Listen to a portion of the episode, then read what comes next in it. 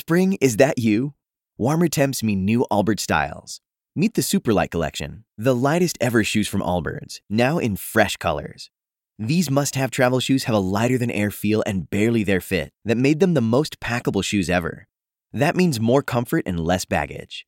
Try the Superlight Tree Runner with a cushy foam midsole and breathable eucalyptus fiber upper. Plus, they're comfy right out of the box. So, what can you do in a Superlight shoe? What can't you do is the better question. And because they're super packable, the real question is where are you taking them? Experience how Allbirds redefines comfort. Visit allbirds.com and use code SUPER24 for a free pair of socks with a purchase of $48 or more. That's A L L B I R D S.com code SUPER24. Every team, every topic, everywhere. This is Believe.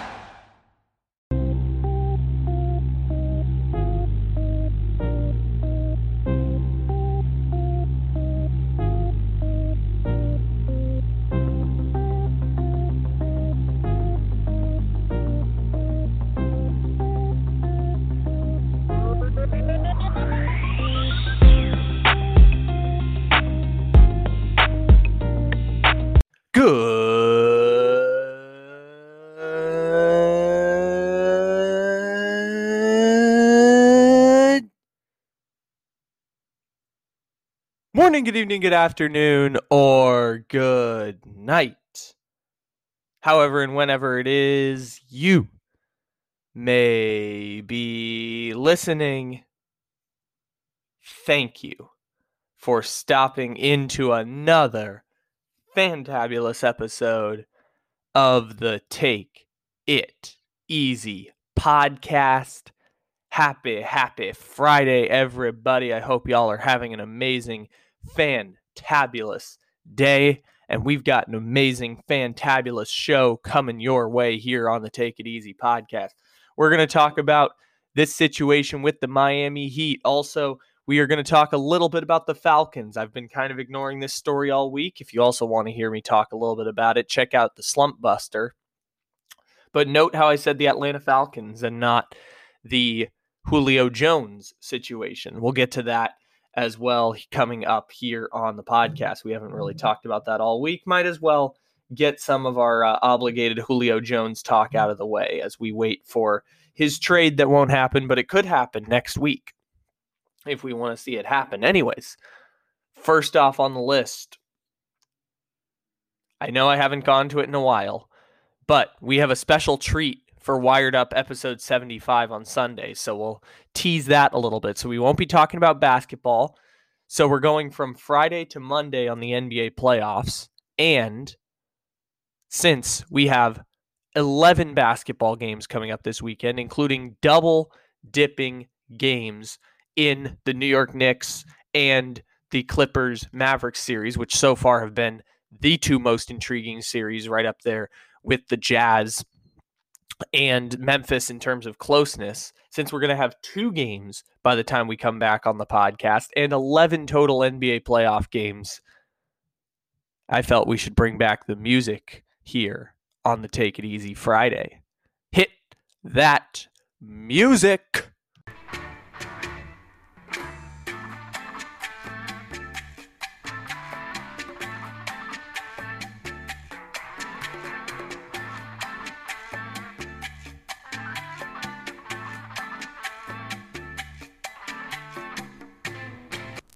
If you would have told me at the start of the day yesterday, we'd be leading off with a story of a shootout between Carmelo Anthony and Austin Rivers, I would have told you you were crazy. But lo and behold, here we are. Um, and that's only because all the games yesterday ended up being blowouts. By the way, Anthony Davis, that is the type of game you should be playing all the time. But we did see it in game two, and we saw it again in game three from good old Anthony Davis and the Los Angeles Lakers. Davis ended the game with 34 points and 11 rebounds, going along with 21 from LeBron and 20 from Schroeder. It was a very different tune from the game one, where the Lakers' big three of Anthony Davis, LeBron James, and Dennis Schroeder ended up scoring 45 points. In this game, they ended up scoring 75 points en route to a Lakers beatdown of the Phoenix Suns. They led by double digits pretty much the whole way. And uh, as we talked about, we literally nailed this when we talked with our friend House of Phoenix Suns yesterday. If Chris Paul isn't an offensive factor, there's not much that the Heat that the uh, that the Phoenix Suns can do to compete with the Lakers. And lo and behold, their leading scorer yesterday, DeAndre Ayton, with 22 and 11, who's pretty good, but not good enough to be your best scorer and expect to beat a team of Anthony Davis and LeBron James. Devin Booker finished with 19. Tough break for the uh, Phoenix Suns in terms of that injury that we analyzed yesterday. And you can check all that out on the archives of the Take It Easy podcast. Download and leave five star ratings, por favor, wherever it is that you get your podcast. So, anyways, back to Denver and Portland shootout. Portland tried to make a comeback. Damian Lillard is just cold, man. Dame is ridiculous, but Austin Rivers hitting four threes in the fourth quarter. There's only so much you can do about that one. And I was listening to CJ McCollum talk like the free throw line was going to be a big part of the game for the Portland Trailblazers, and they didn't quite get there. But also, they were just the uh, on the unfortunate end of they don't play great defense, and the Denver Nuggets hit 19 three pointers as a team. So a lot of that is Austin Rivers, and a little bit of that is Facundo Campazzo para los Denver Nuggets. And Denver ends up going up 2 1. They'll have game four on Sunday. So that series might be time for Denver to pull away, but game four will tell all because 2 2, the series is new. But at 3 1, you're all but done. I love that phrase so much. 2 2 series new, 3 1 all but done. By the way, we now not only have, sorry, douchey hockey guys got to make a, a quick little appearance here. Is that, well, we're still technically waiting on what happens in the Maple Leafs Canadiens series, but hockey was about to have one. I'm sorry, was has one game seven that's going to be played. I want to say tonight. Yeah, today is game seven between the Wild and the Golden Knights, so that should be a first TV game. Uh, but we were about to have a second one before the Carolina Hurricanes stormed back to defeat the Nashville Predators and advance to play the Tampa Bay Lightning in the championship round of the Central Division presented by Discover Card. That was a crazy ending overtime, game six, everything on the line. Good win for them. And there's only a couple hockey games this weekend. So, douchey hockey guy will uh, in, be enjoying this weekend with a less hectic form of hockey coverage. We talked yesterday about this, or two days ago, about the six game, or I'm sorry, the three game sixes that were going on in one day, six total, but three game sixes that all went down in one day. There's been six game sixes and two sweeps in the Stanley Cup playoffs. It's an easy way to keep track of things. Six of the series went to six games. Right now, only one is going to seven. We still a second one is up in the air. Game six is tomorrow, and two sweeps. So that's hockey. Uh, back to the NBA. So we got those two in there. Uh, did let me see. Did did Brooklyn end up beating Boston? I assume Brooklyn ended up beating Boston, but I actually have no idea. Uh, they play tonight. That tonight's the Kyrie game. What I do want to talk about is the Bucks beating down on the Miami Heat, and I made a joke coming into the series that the Bucks would sweep the Miami Heat by an average of 27 points per game, and uh, I was not that far off. As a troll job, I was not that far off. Yes, game one was really close. Game one was one point, but then the next two are 29 and 34. So I would like to state for the record that this is as close as you're going to get to being absolutely right in a troll job saying that the bucks would beat the heat in a sweep and win every game by 27 points. That's about as close as you're going to get people. So i'm going to take the victory lap on that one with a 29 point win following a 34 point win. The bucks are here for vengeance against a Miami Heat team that we thought coming into the series couldn't score enough points to compete with the Milwaukee Bucks. But as we're learning slowly but steadily, they also just can't generate enough defense to stop the Milwaukee Bucks. Like yesterday, they scored 113 points, but it was like all over the map for the the Milwaukee Bucks. He had 22 from Middleton, 17 and 17 from Giannis. Brook Lopez in double figures. Jrue Holiday had 19. Bryn Forbes got into double figures again. Pat Connaughton had nine. Bobby Portis was in double figures. Like it was all over the map, and it was a dominant performance by the Milwaukee Bucks and also the Miami Heat are shooting themselves out of the game. It's not like they're playing great offensively. They're shooting themselves out of games with zero points from Trevor Ariza as a starter for the team. Duncan Robinson did not hit a three pointer in the game. And that's kind of what I said off the bat. Like, if Miami can't win the Duncan Robinson game, because the joke we started last year is that Duncan Robinson always has one good game in every playoff series. If the Heat couldn't win the Duncan Robinson game, then uh, what type of a chance did they have going forward in the rest of the series? So Miami is uh, kind of falling off the map here. Now they enter the 2021 offseason, or at least they will this weekend by the time we come back and the Bucks do sweep them with another 20 point victory. And this is something I wanted to talk about for our main story of the day is the Miami Heat entering the 2021 offseason because the whole point of this rebound slash rebuild for the Miami Heat, going back to 2017 when they draft Bam Adebayo, and 2019 when they get lucky to land a generation type player like Tyler Herro. The whole purpose of the oh well then we can keep going to the 2019 offseason when they re, when they sign Jimmy Butler and go from being in total cap hell to being able to make a three team trade sorry, not a three team trade, a four team trade to move themselves out of cap hell and land a player entering his prime who is a perennial all star and one could argue a superstar in the NBA.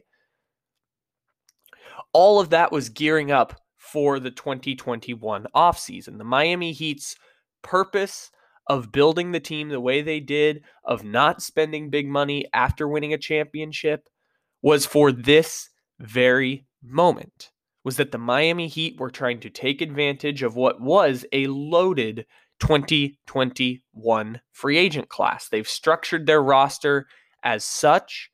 They created a lot of one year contracts and two year contracts with team options this offseason, well, the previous offseason, so that they could all be taken off the books in the event that they can sign a free agent. While a lot of NBA teams right now are built to trade for a star player, whether it be Bradley Beal or the the whispers around Donovan Mitchell or whatever it might end up being. While many teams are set up to trade for a superstar, the Miami Heat are set up where the only way they can acquire a star player is through free agency. They don't have to give up anything. All they need is a player hitting free agency who is better than Jimmy Butler to want to join their team and they can be championship good. And they already passed up on the chance to acquire via trade James Harden. And the math changes on that because they didn't have to throw in those draft picks. They were going to give up Tyler Herro, except they didn't want to give up Tyler Herro for James Harden. And boy, that did not work out very well for the Miami Heat. And I tried to tell you at the time you send Tyler Herro to Houston and make those Jack Harlow, Travis Scott collabs because there is no way you can pass up even a 32 year old James Harden for the the possibility of what Tyler Herro could be. And his sophomore year proved a lot of those issues that the Miami Heat have. It was a really tough year for Tyler Herro. Injuries combined with the fact that he didn't really take a next step in terms of scoring ability he was kind of the regular season Tyler Herro from pre pandemic last year, but he wasn't quite hero ball Tyler Herro that was snarling at the Los Angeles Lakers in the playoffs. And so Tyler Herro is this interesting quagmire in the organization right now. But again, if Tyler Herro is your fourth best player, he's got all the time in the world to develop. And that's what the ultimate plan for the Heat was for these two months that are about to begin, really in about, let's see, two days. Uh, two days, little little more than that. Their game is at twelve o'clock. So, whenever they they end up losing Game Four to the Bucks, this is when these two months are the biggest two months of the Miami Heat's run together because this was all about this offseason. And to be honest, you look around the landscape and who's available? Sure, they got Victor Oladipo, but that didn't work out the way they hoped. In fact, he might be out until next year with his quad injury that he it seems to be debilitating his career. So that didn't work out the way they hoped. They they're not going to give him a big contract. And what's left in the free agent market is DeMar DeRozan, Kyle Lowry. Obviously, the Kawhi Leonard situation changes everything, but most people assume Kawhi Leonard is going to go back to the Clippers. Now, I attest that a failed first round exit in the playoffs and the poor roster construction that the Clippers have built around Kawhi Leonard and Paul George will end up changing the math on that equation. But if Kawhi Leonard chooses to go back to the Clippers as more of a lifestyle choice, yeah, you look around the NBA landscape and it's like, yeah, we can sign DeMar DeRozan, but DeMar DeRozan is not better than Jimmy Butler. DeMar DeRozan is what you're hoping Tyler Herro is going to be, just with less three point ability and older. And so the Miami Heat are at an interesting inflection point as an organization because this plan is not quite going the way that they had intended. And yes, getting Kawhi Leonard changes everything and makes them championship good. And to be honest, we look at Jimmy Butler and we can say, yeah, Jimmy Butler is really, really good. He's in the middle of his prime, and we think we can genuinely make a difference here by turning the roster around and becoming championship good again. So for the Miami Heat, while Jimmy Butler is in the midst of his prime, you look around and you say, where are we as a franchise? We have to reevaluate where we are as a franchise. And they're not in a position to, to tear things down because you have Bam Adebayo at 23 years old. Yes, about to begin a $36 million contract. And yes, there's always the opportunity that Giannis requests a trade within the next couple years. And there's no shame in reevaluating your timelines.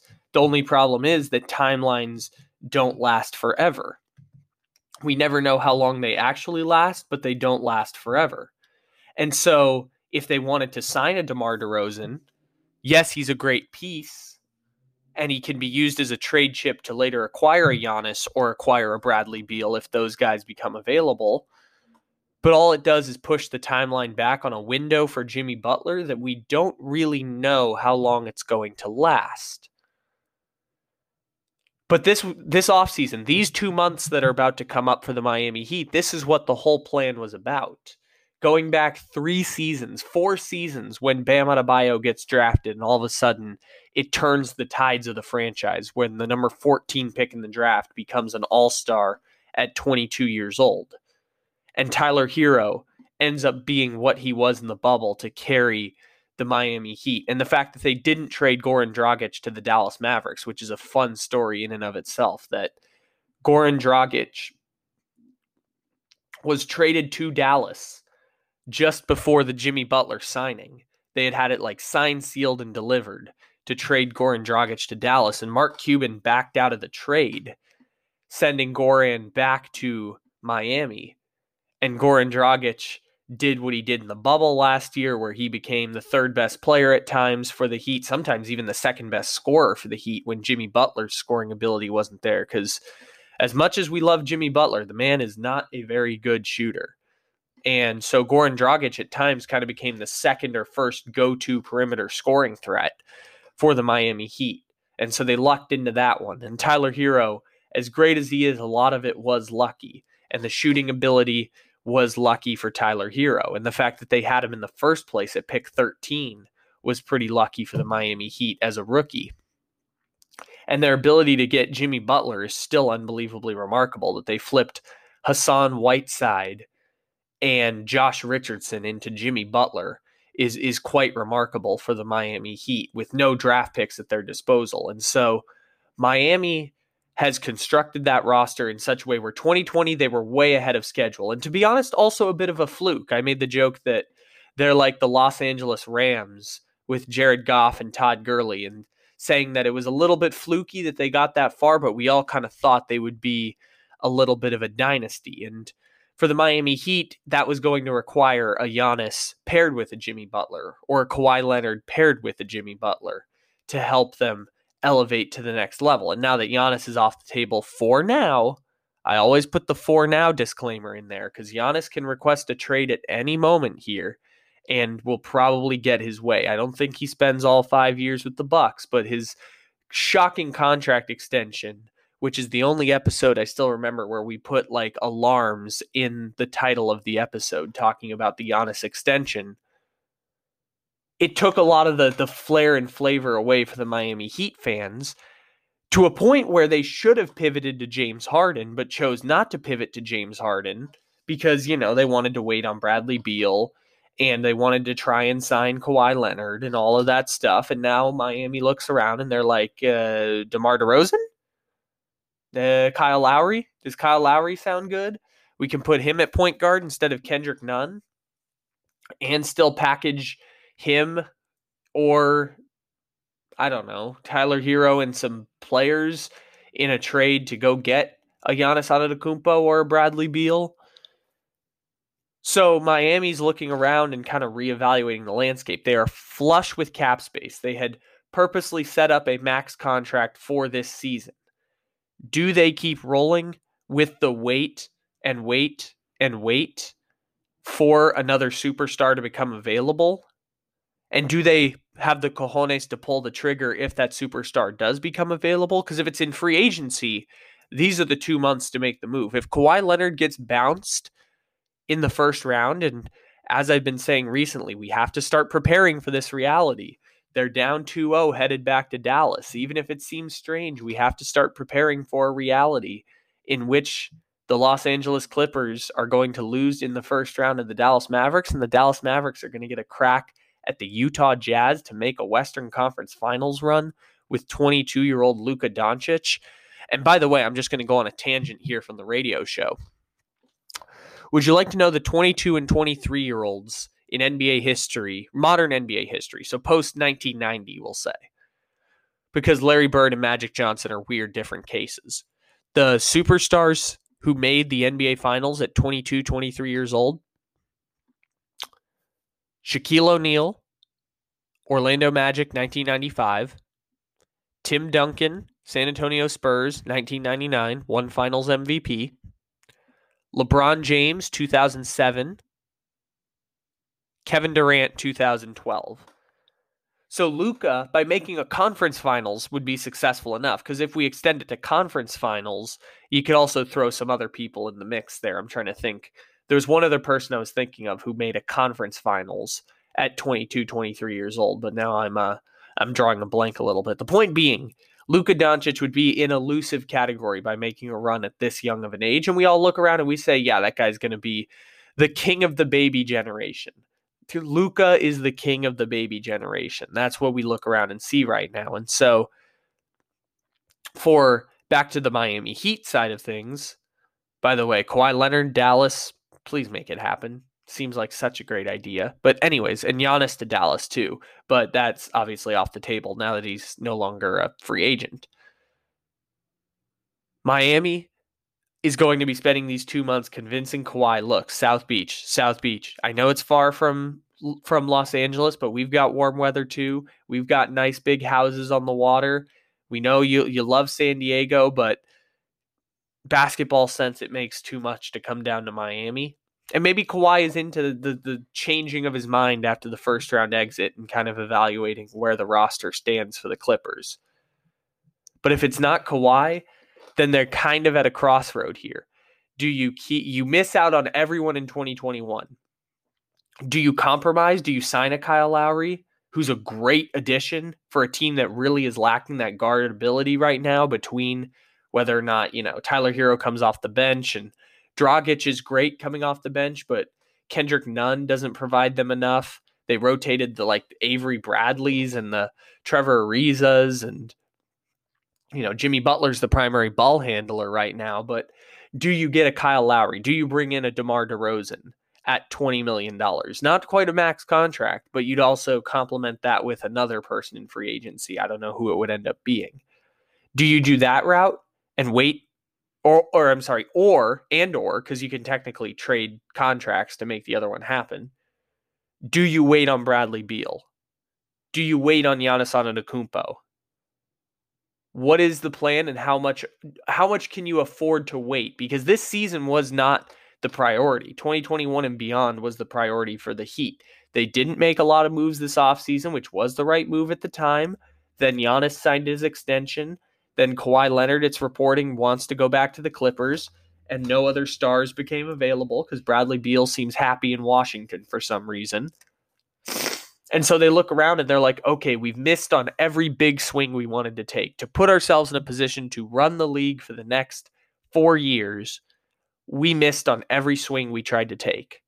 So now, do we keep waiting to take another swing or do we take our medium swing and try and see if Jimmy Butler can be this great player and if Tyler Herro can have a third year development that turns him into an all star.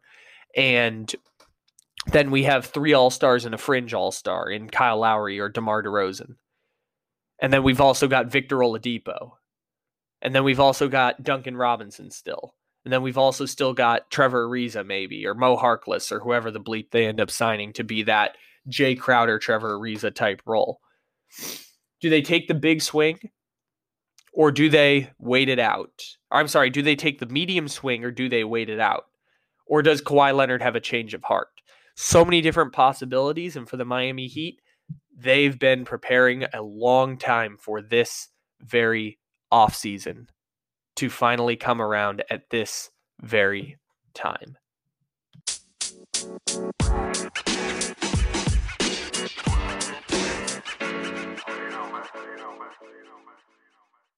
All right, let's talk about the Falcons.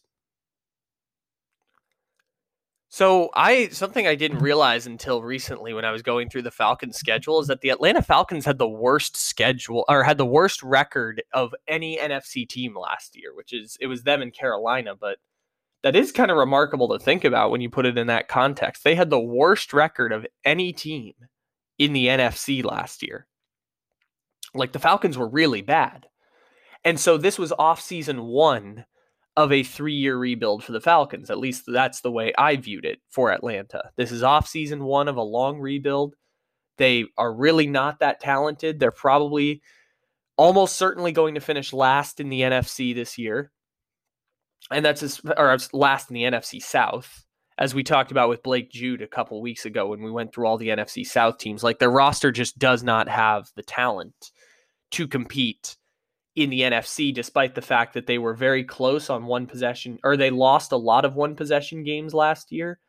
The Falcons are really not designed to win a lot of games this year, combined with the fact that even though they play an easier schedule against the NFC East and the AFC East and all that stuff, but Atlanta is is not really built in a super strong roster construction right now. And so Atlanta is in the process of moving Julio Jones. And there was that weird thing with Shannon Sharpe this week where it was crazy news, but also like totally journalistically unethical. And, you know, Fox is in a bit of a pickle with the NFL because the Falcons are pissed over the diminishing trade value, although it appears that it hasn't diminished the trade value yet because the Falcons have an offer for a late first round pick, according to reports, which could be leaked by the Falcons. Fully acknowledge that it could be a, a report leaked by the Falcons that they have a, a low level first round pick in the bank from some playoff team. Better be the uh, better be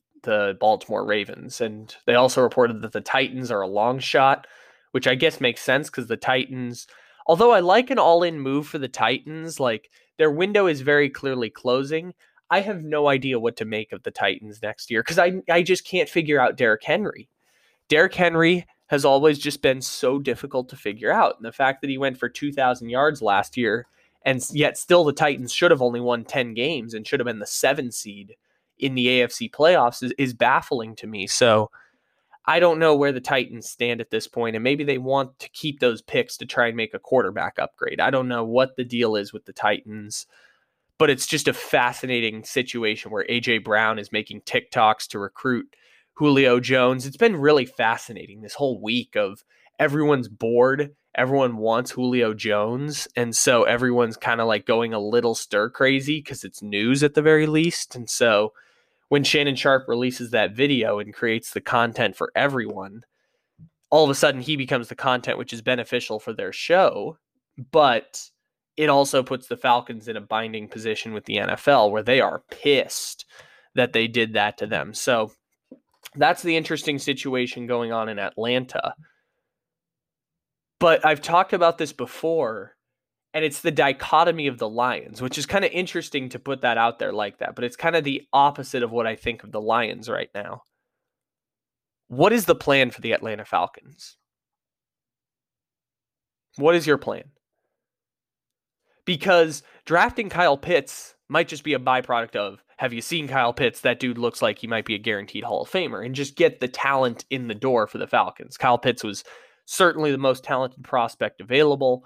The Falcons went and made that move. They're going to keep Matt Ryan through the next two years of his contract. They actually restructured the contract to make it such that they had more money in free agent dollars so they could give to Mike Davis and Darqueze Dennard.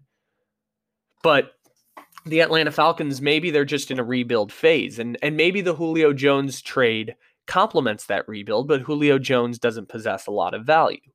The difference from what the Falcons have right now and what, for example, the Detroit Lions had when they started their offseason one of a three year rebuild and look to have organizational competence. That's the thing I say the most about the Lions. It looks like from Brad Holmes and Dan Campbell and the new owner, who is the daughter of the old owner, it looks like they've got some level of organizational competence in Detroit.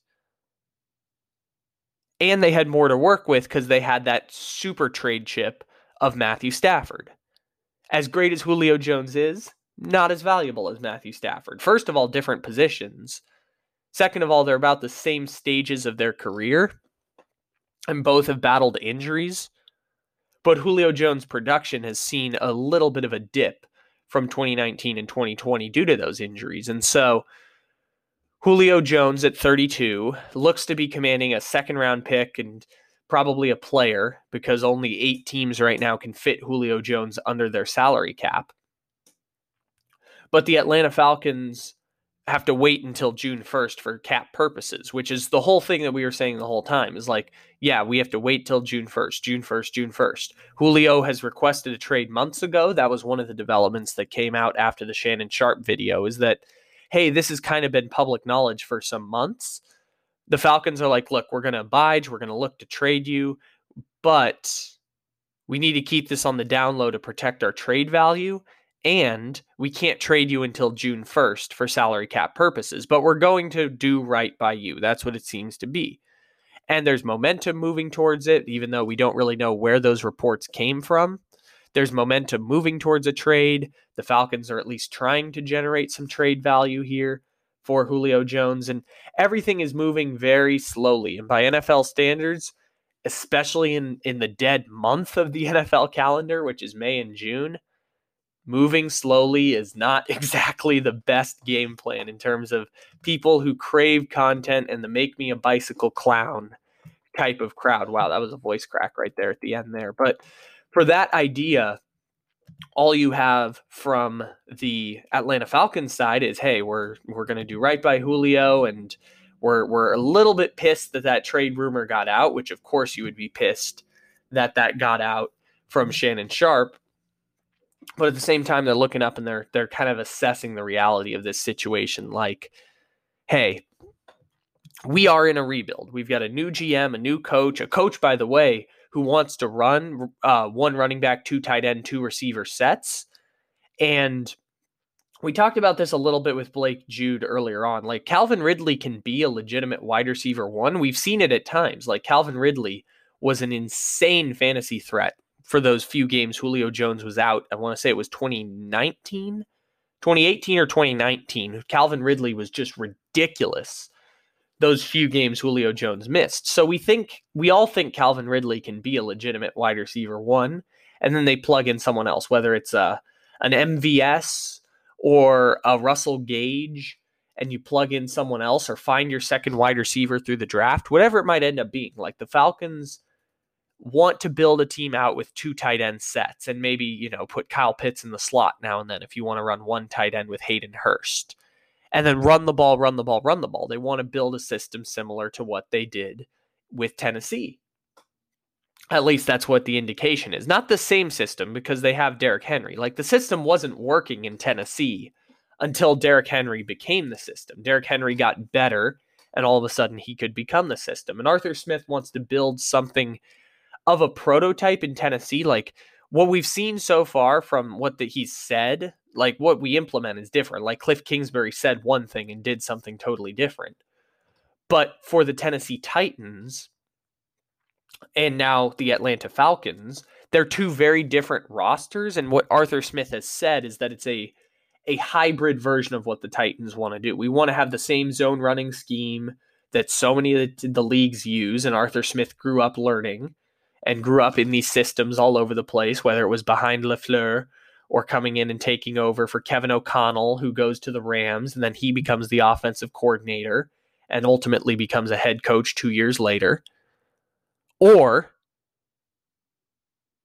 with the Atlanta Falcons roster where Mike Davis is your best running back, you can kind of adjust to what you're seeing a little bit. And so and what your roster is. So he wants to run a hybrid version of that where you have Kyle Pitts, which is a super weapon unlike what the the Titans have as ridiculous as AJ Brown is, the rosters are a little different. And so this year is going to be an experimental year with what you have because also the other part that's important is that Arthur Smith probably doesn't have the quarterback he wants to run the system with.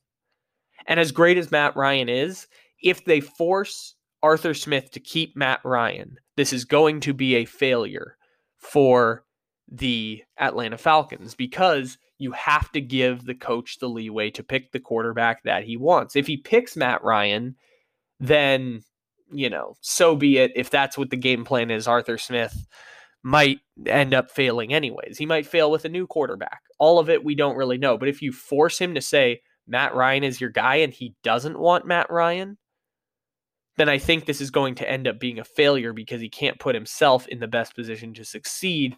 Because if he can't make the decision on that, it gives leeway for ownership or GM or whatever it is to change the mind after that. And to be fair, we talked about Arthur Blank before because Arthur Blank really fascinates me he, his money is tied up from Home Depot. He sold his stake in Home Depot and bought the Atlanta Falcons close to 20 years ago. And what's fascinating about Arthur Blank is that he's like Jerry Jones light. Not that in his politics, but in his outspokenness. The fact that if he could, Arthur Smith, if it weren't detrimental to the team, Arthur Smith would be happy to do post game press conferences like Jerry Jones does. And Arthur Smith would be happy to be more outspoken. But Arthur Smith is the anti Jerry Jones in the fact that he is very smart about it. I own the Atlanta Falcons. We are going to market our team to black customers. They're one of the few teams back in the early 2000s who said, We will market the team to black customers. We want black customers and white customers to be together at the Georgia Dome, which sounds very civil rightsy and I think just the way I phrased it made it seem like he's more of a hero than not. But it is kind of an interesting dichotomy. And this led to Michael Vick. And then they drafted Matt Ryan as like the anti Michael Vick, but also he should have been the number one pick in the draft. But the Miami Dolphins took Jake Long instead. And so they kind of sort of lucked their way into Matt Ryan, who's been their quarterback for close to a half decade and will have, or a decade and a half is what I meant to say decade and a half and we'll get a Hall of Fame case, but Matt Ryan's 36. And Matt Ryan showed signs of regression last year because he couldn't make a lot of those outside throws that he used to, which is a sign that quarterback's arm getting a little shot. Tom Brady, same thing. Tom Brady can't make those outside throws at the same rate that he used to. That's where a lot of his pick sixes came into play in New England, was because the body is telling him to do this and the muscle memory does this, but the arm can't get it there. It's how Matt Ryan ends up throwing two picks in the last three minutes of a game against the Chargers, is because he just can't make the throws that he used to. And so Matt Ryan is aging. I think Matt Ryan's still kind of in that tier three quarterback range, but it's to a point where Jimmy Garoppolo was headed towards that tier three quarterback range, and the 49ers gave everything they had to try and make sure to get that quarterback position right. And not only combined with the fact that you're paying Matt Ryan $30 million a season for the next two years, like the Lions chose not to do with Matthew Stafford. We talked about this a year ago, I think yesterday, to be honest. Was during the pandemic, we did our Matthew Stafford will leave the Lions episode that I'm proud of because we nailed that last year would be Matthew Stafford's last year in Detroit. The Lions can get out from his contract, and they did at just a $20 million dead cap hit instead of paying him $30 million for 2021 and $34 million for 2022. So two years, $64 million. And the Falcons have something similar when it comes to Matt Ryan, although they chose to restructure Matt Ryan's contract and keep rolling with old Matty Ice. And this is the interesting part of the rebuilding phase for the Atlanta Falcons is just where do you see yourself in three years when you want to compete? Because at that point, Matt Ryan will be out of a contract. And to be honest, they can move on from him this year at a $26 million cap hit, but it gets even worse for them down the road where their dead cap hit is 40 million next year and 15 million the year after, which is more reasonable and they'll probably move on from him in 2 years.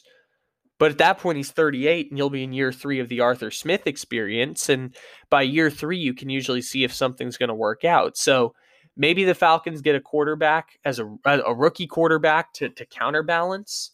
I know that the Eagles did this strategy, and Jeffrey Lurie and Howie Roseman were very outspoken about this. Like, yes, Carson is making $32 million, but if Jalen Hurts is making 800,000, then all of a sudden the math changes on this where we can have an expensive backup. Now they ended up moving on from Carson Wentz and just taking the picks instead of having him be a backup quarterback at 32 million a season.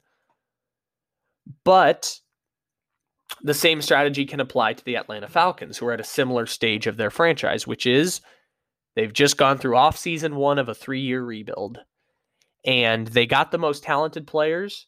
They're going to move Julio Jones, accept the fact they're going to finish fourth and have the 32nd ranked defense in the NFL next year. Because if you thought their defense was bad last year, let me tell you, go look at the roster right now because it got even worse over the offseason. And so this is the difficult place that the Falcons find themselves in. Is the Julio Jones trade goes along with that move. And yes, they want to wait on the quarterback situation, but then you end up in a situation like the Raiders where they never figured out the quarterback situation. As good as Derek Carr is, Derek Carr make Derek Carr is as good as the team around him. And that's kind of what puts him in QB purgatory right now is that Derek Carr plays as good as the team around Derek Carr is. When they had no talent, he played really poorly. When he had 2016, the most talented version of the team, he was pretty good. That was as close to MVP season. And now he's kind of, I think he finished 11th in QBR last year. The Raiders were kind of around that point. He elevated the team a little bit, but now you take away his offensive line, and it's interesting because they never really they wanted Justin Herbert, but Justin Herbert went back to college in 2019, of which we've done a podcast before. It's it's deep in the archives. It's about two months ago, but check out our episode on what if Justin Herbert had not gone back to college in 2019 instead of going to the draft and being drafted fourth overall by the Raiders. Um, the Raiders never figured out the quarterback position, and I don't know what Atlanta's game plan is, but I did. We did go through their roster with Blake Jude, and to be honest, they might have another top pick in this year's draft in a weaker quarterback class, but we don't know which quarterbacks it's going to be. And maybe they don't solve the quarterback situation that way. Maybe Arthur Smith is just gearing up to get Ryan Tannehill.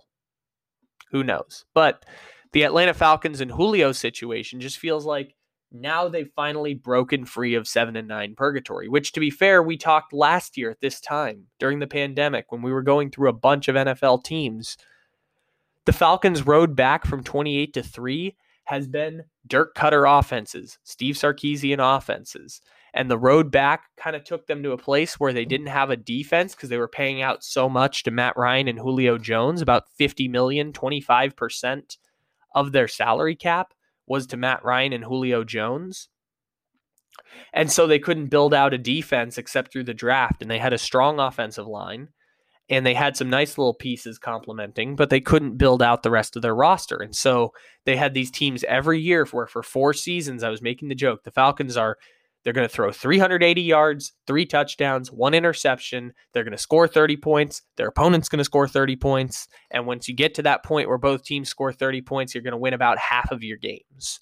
And lo and behold, for a three year stretch post Super Bowl 51, the Atlanta Falcons had a 24 and 24 record, exactly 500 in those three games after the fact. You're going to win roughly 50% of your games when everyone scores 30 or more points. Once it gets to that point, anyone can win because the games are just so high scoring that the more you score, the more random the result becomes. And so the Atlanta Falcons finally broke free of that purgatory. It meant going down instead of like finding a generational talent and going up like the Baltimore Ravens did when they drafted Lamar Jackson or the Chiefs did when they drafted Patrick Mahomes.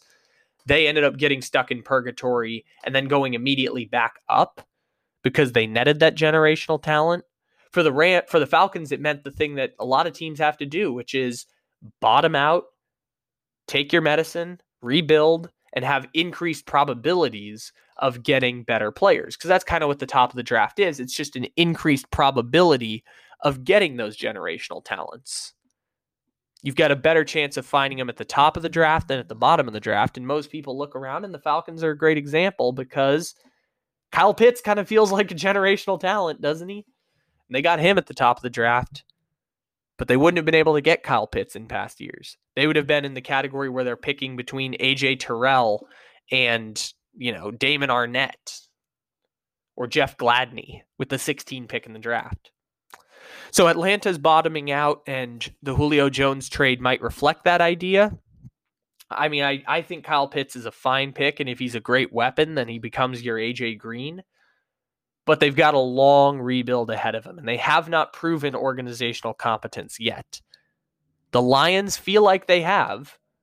The Falcons have not proven that they can that they have organizational competence yet. At least from the new GM Terry Fontaine, Fontana, something like that. Terry Fontaine and Arthur Smith haven't quite shown organizational competence yet doesn't mean to say that they aren't going to get there. The Eagles haven't either. In fact, the Eagles are kind of just stuck in purgatory as they go through off season one of a rebuild because of that Carson Wentz contract that they've now moved off of. And they, they're going to suck too next year. And the Lions, at the very least, look like they've got some sort of competence. With the Falcons, let's wait and see. Let's wait and see what they do with Julio Jones. Let's wait and see what they look like next season. We need a larger sample size than where we are right now to make a definitive evaluation on the Atlanta Falcons, but all of the different signs are there for what they want to do. Let's wait and see. And maybe next week we'll have a Julio Jones trade to talk about. Ladies and gentlemen, thank you for stopping into the Take It Easy podcast. Episodes Monday through Friday come out as well as Wired Up on Sunday. Wired Up might come out a little earlier this week because we got a really special episode that I'm teasing and I'm excited about. And uh, just make sure you follow because Wired Up is going to be really, really good. By the way, for if you're tuning in on Spotify, make sure follow, download, mark some episodes as played. They're all very important, and we love all of our Spotify people. So, with that being said, ladies and gentlemen, take it easy. We'll talk to you again for Wired Up episode 75, usually on Sundays, but might come out a little earlier on Saturday evening. Just be on the lookout for Wired Up and for all of the cool stuff we have here on Take It Easy. So enjoy your weekend. Enjoy 11 basketball games. Enjoy a game seven in hockey. Enjoy yourself and be well. Take it easy.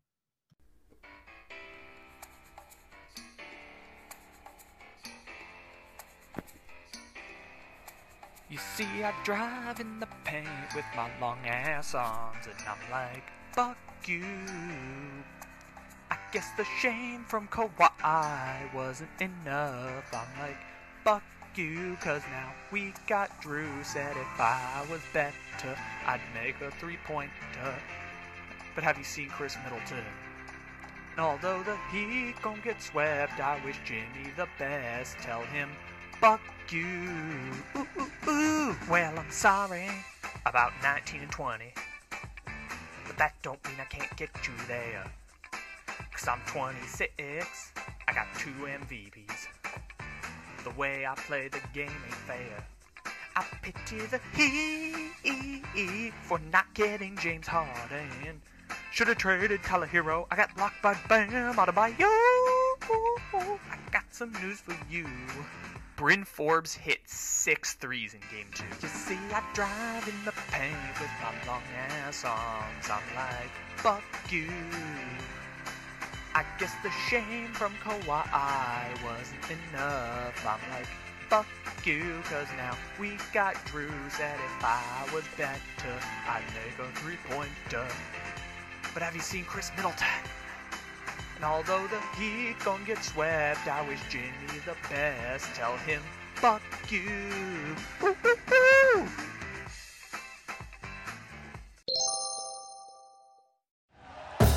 Thank you for listening to Bleav. You can show support to your host by subscribing to the show and giving us a five star rating on your preferred platform. Check us out at Bleav.com and search for B L E A V on YouTube.